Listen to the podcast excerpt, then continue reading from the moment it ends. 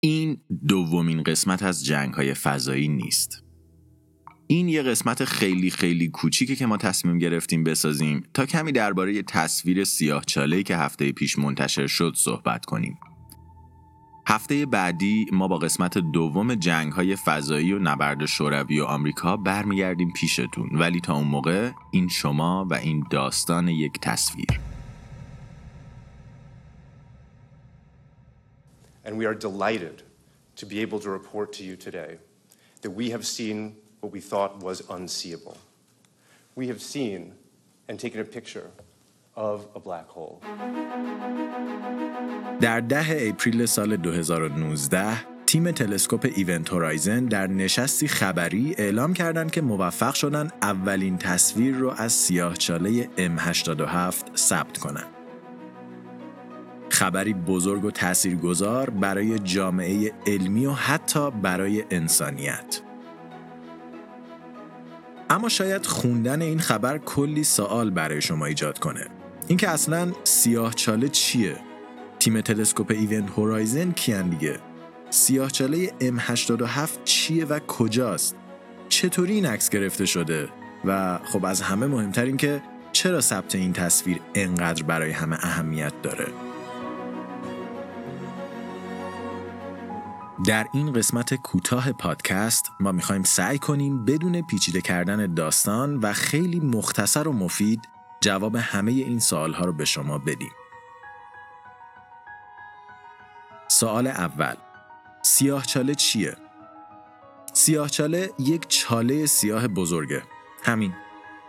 حدود 100 سال پیش آلبرت آینستاین برداشت جدیدی رو از جاذبه و در قالب تئوری نسبیت عام ارائه داد که در اون هر چقدر شیعی سنگین تر باشه بیشتر در صفحه زمان مکان فرو میره و شیب حاصل از فرو رفتنش میشه جاذبش. مثلا خورشید خیلی سنگینه پس یه فرو رفتگی شدید رو ایجاد می‌کنه که منظومه شمسی دورش میچرخه. کمی بعد یه آقایی به اسم کارل شوارتشیلد که این کشفیات آینستاین رو میخون با خودش گفت که خب اگه یه همچین کره سنگینی رو بگیریم و تا جای ممکن فشردش کنیم که مثلا اندازه یه تیله بشه این تیله اونقدر صفحه زمان مکان رو خم می‌کنه که هیچی نمی‌تونه از شیبش فرار کنه. حتی نور. و خب نکته جالب اینجا بود که این تیله ها واقعا در جهان وجود داشتند ستاره ها مجموعه از اتم های هیدروژن هستند که مرکزشون اونقدر سنگینه که یک نیروی گرانشی رو تشکیل میده و مثل یک مشت بسته شده همه هیدروژن رو توی خودش نگه میداره. اما در این ستاره ها اتم های هیدروژن همجوشی هم دارن و کم کم به هلیوم تبدیل میشن و انرژی خیلی خیلی زیادی رو آزاد می‌کنن. پس یه جاذبه که به درون می‌کشه و یه انرژی همجوشی که به بیرون هل میده. این دوتا انرژی در مخالفت با همدیگه هستند و تعادلی ایجاد می‌کنن که به ستاره شدن ستاره ختم میشه. اگه انرژی همجوشی زیاد باشه ستاره از هم میپاشه و اگه انرژی مرکز بیشتر بشه ستاره روی خودش خراب میشه. بعضی ستاره های کوچولو موچولو مثل خورشید اونقدر این کار تعادل دوتا انرژی رو انجام میدن تا جونشون در بیاد. ولی برای ستاره هایی که جرم خیلی بیشتری دارن داستان اینجوری نیست. در این ستاره ها به خاطر جرم بالاشون گرما و فشار در مرکز ستاره به قدری میشه که اتم های هیدروژن دیگه با همجوشی به اتم هلیوم محدود نمیشن. یعنی هلیوم میشن ولی بعدش هم به همجوشی ادامه میدن. یعنی از هلیوم به کربن می‌رسن. بعد از کربن به نئون تبدیل میشن. بعد از نئون به اکسیژن. بعد از اکسیژن به سیلیکون و از سیلیکون به آهن. اینجاست که همه چیز به هم میریزه. برخلاف فرایند همجوشی عناصر قبلی همجوشی آهن دیگه با تولید انرژی همراه نیست و به جاش فقط آهن بیشتر تولید میشه. یعنی ستاره از درون شروع می‌کنه تبدیل به آهن میشه و بالانس انرژی به هم میریزه. آهن بیشتر و بیشتر میشه. این فرایند هی از انرژی تولید شده در مرکز ستاره کم می‌کنه تا اینکه نیروی بیرونی ستاره یا همون جاذبه بر کل انرژی درونی یا همون همجوشی غلبه می‌کنه و ستاره روی مرکز خودش خراب میشه و از درون میترکه و یک سوپرنوا اتفاق میفته انفجاری بزرگ که در کل فضا میپیچه و خبر مرگ ستاره رو به هر چیزی که در فضای بیپایان وجود داره میرسونه. بعد از این انفجار دو تا حالت پیش میاد. یا یک ستاره نوترونی داریم یا یک سیاه چاله. ستاره نوترونی رو قبلا کلی توضیح دادیم راجبش. پس الان بهش کاری نداریم. اما در حالت دوم و اگر یک ستاره به اندازه کافی بزرگ و وحشی باشه این خراب شدن ستاره روی خودش مثل زیر و رو کردن یک تیشرت عمل می‌کنه و باعث میشه که جهانش کلا زیر و رو بشه و به یک موجود عجیب و غریب تبدیل بشه.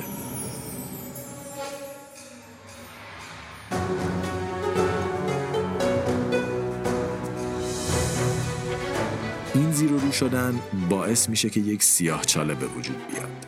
مرکز سیاه چاله یا همون نقطه تکینگی جاذبه ای به میزان بینهایت داره که باعث میشه هر چیزی که واردش میشه از هستی ساقط و به ذره های وجودیش تجزیه بشه. اما چطور یه چیزی وارد سیاه چاله میشه؟ اگه یادتون باشه سه سال پیش در اولین قسمت های پادکست گفتیم که برخلاف تصور رایج یک سیاهچاله مثل یک جارو نیست که همه چی رو بخوره و بره جلو. نه خیر سیاهچاله یه مرزی داره به اسم افق رویداد یا ایونت هورایزن. که مرز بدون بازگشت یک سیاهچاله به حساب میاد و اینجاست که ماجرا جالب میشه. اگه شما یک قدم دورتر از این افق رویداد باشین کسی کاریتون نداره. ولی همین که اون یک قدم رو بردارین سیاهچاله گیرتون میندازه و دیگه امکان بازگشت نیست.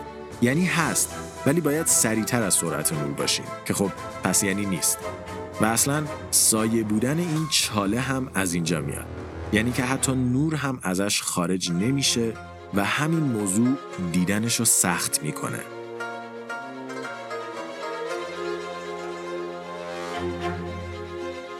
سوال دو. تیم تلسکوپ ایونت هورایزن کیه؟ تیم تلسکوپ ایونت هورایزن مجموعه ای از 300 دانشمند در کل زمینه که در قالب 60 مؤسسه مختلف همکاری می‌کنن و اطلاعاتشون رو در اختیار همدیگه می‌ذارن تا یک تلسکوپ خیلی بزرگ به اندازه زمین ایجاد کنن. اما این 300 تا دانشمند چرا باید یک تلسکوپ به اندازه زمین ایجاد کنن؟ خب به خاطر اینکه سیاه چاله ها از ما خیلی خیلی دورن مثلا فرض کنید شما بخواید یه سیب زمینی رو روی سطح ماه ببینید. قانون میگه که هرچی تلسکوپ بزرگتر باشه احتمال دیده شدن این سیب زمینی بیشتره. پس این دانشمندا این مؤسسات و این تلسکوپ ها دور هم جمع شدن تا یه تلسکوپ خیلی بزرگ بسازن تا بتونه از این سیاه چاله ها عکس بگیره. همین.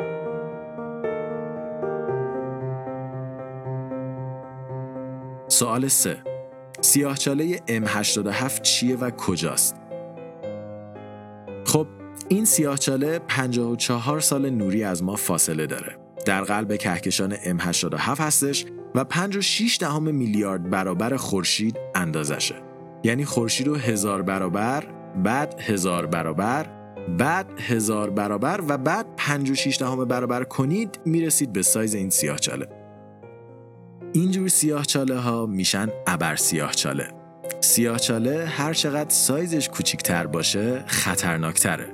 چرا که جاذبه قوی تری داره و سختتر میشه ازش خارج شد.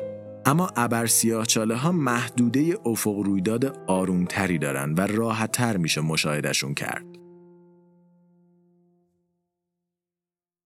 سوال چهار.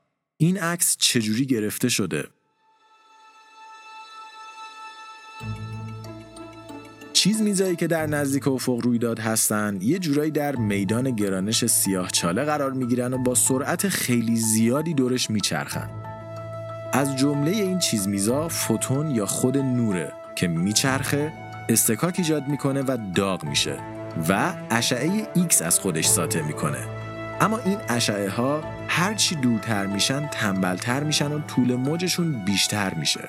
تا اینکه در قالب امواج رادیویی با طول موج حدود یک و سه دهم میلیمتر به زمین می‌رسه. در اینجای داستان هشت از تلسکوپ های افق رویداد دست به کار شدن. این تلسکوپ ها تنها یک شانس برای ثبت داده داشتند. زمانی که همه اونها هم مسیر در جهت سیاه چاله بودن و هر اشتباه کوچیک یا هر بدشانسی مثل هوای بد می‌تونست کل پروژه رو یک سال عقب بندازه. اما در زمان موعود این تلسکوپ ها همه داده های موجود رو ثبت کردند و اونها رو برای بررسی به دفتر اصلی در بوستون فرستادند. داده خام این تلسکوپ های رادیویی 5 پتابایت بود و هر پتابایت خودش حدود هزار ترابایته و هر ترابایت خودش حدود هزار گیگابایته. پس مجموع اطلاعات این تلسکوپ ها تقریبا اندازه 5 دو دهم میلیون فیلم سینمایی بلوری بود.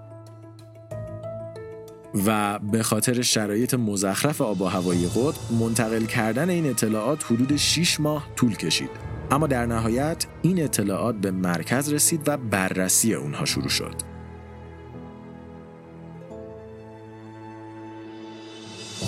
تکنیک بررسی این اطلاعات تداخل سنجی پایه بسیار بلند به اختصار VLBI بود که از یک مدل قدیمی برای یکسان کردن تلسکوپ ها الهام گرفته شده بود. در این روش در واقع با استفاده از ساعتهای اتمی فاصله تلسکوپ ها از همدیگه و زمان دریافت داده یکسان و داده ها سینک میشن و بعد از تکسر داده ها برای کمرنگ کردن خطا و رسیدن به تصویر درست استفاده میشه. مثل اینکه ما صدا را از چند منبع مختلف ضبط کنیم تا راحت تر بتونیم صدای محیط، خشخش های بیرون و چیزهای دیگر را حذف کنیم و به صدای خالص برسیم. چهار گروه مختلف ماها روی این تصویر کار می‌کردند تا نتیجه قابل مقایسه و صحتش قابل تایید باشه و در نهایت تصویری که به احتمال زیاد تا الان دیدین به وجود اومد.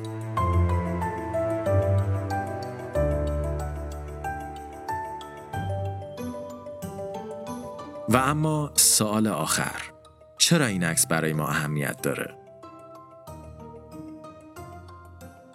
خب برای جواب دادن به این سوال باید یکم احساسی بشیم.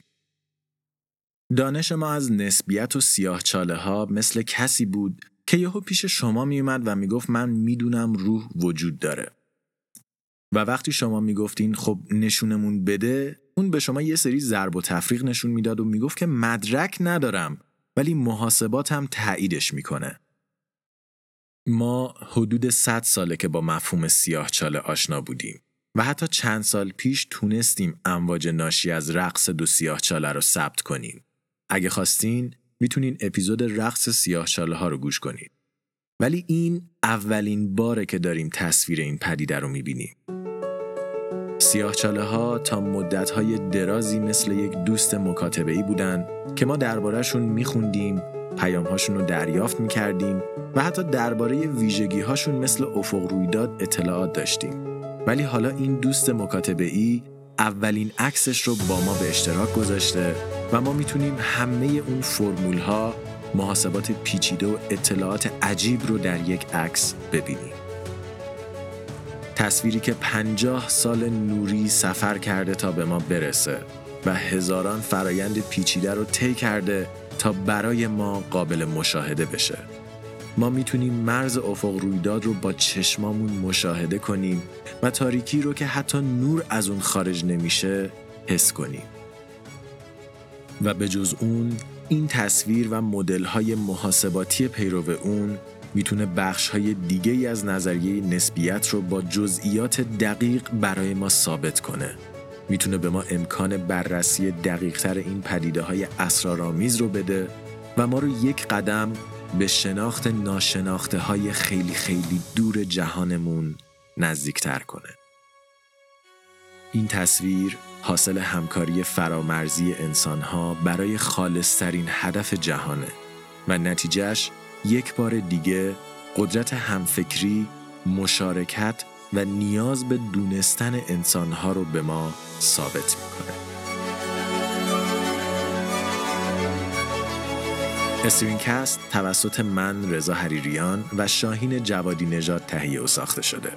برای اطلاعات بیشتر درباره پادکست می‌تونید به وبسایت ما مراجعه کنید و یا ما رو در توییتر، تلگرام، آیتیونز و یا هر جایی که پادکست گوش می‌دید دنبال کنید.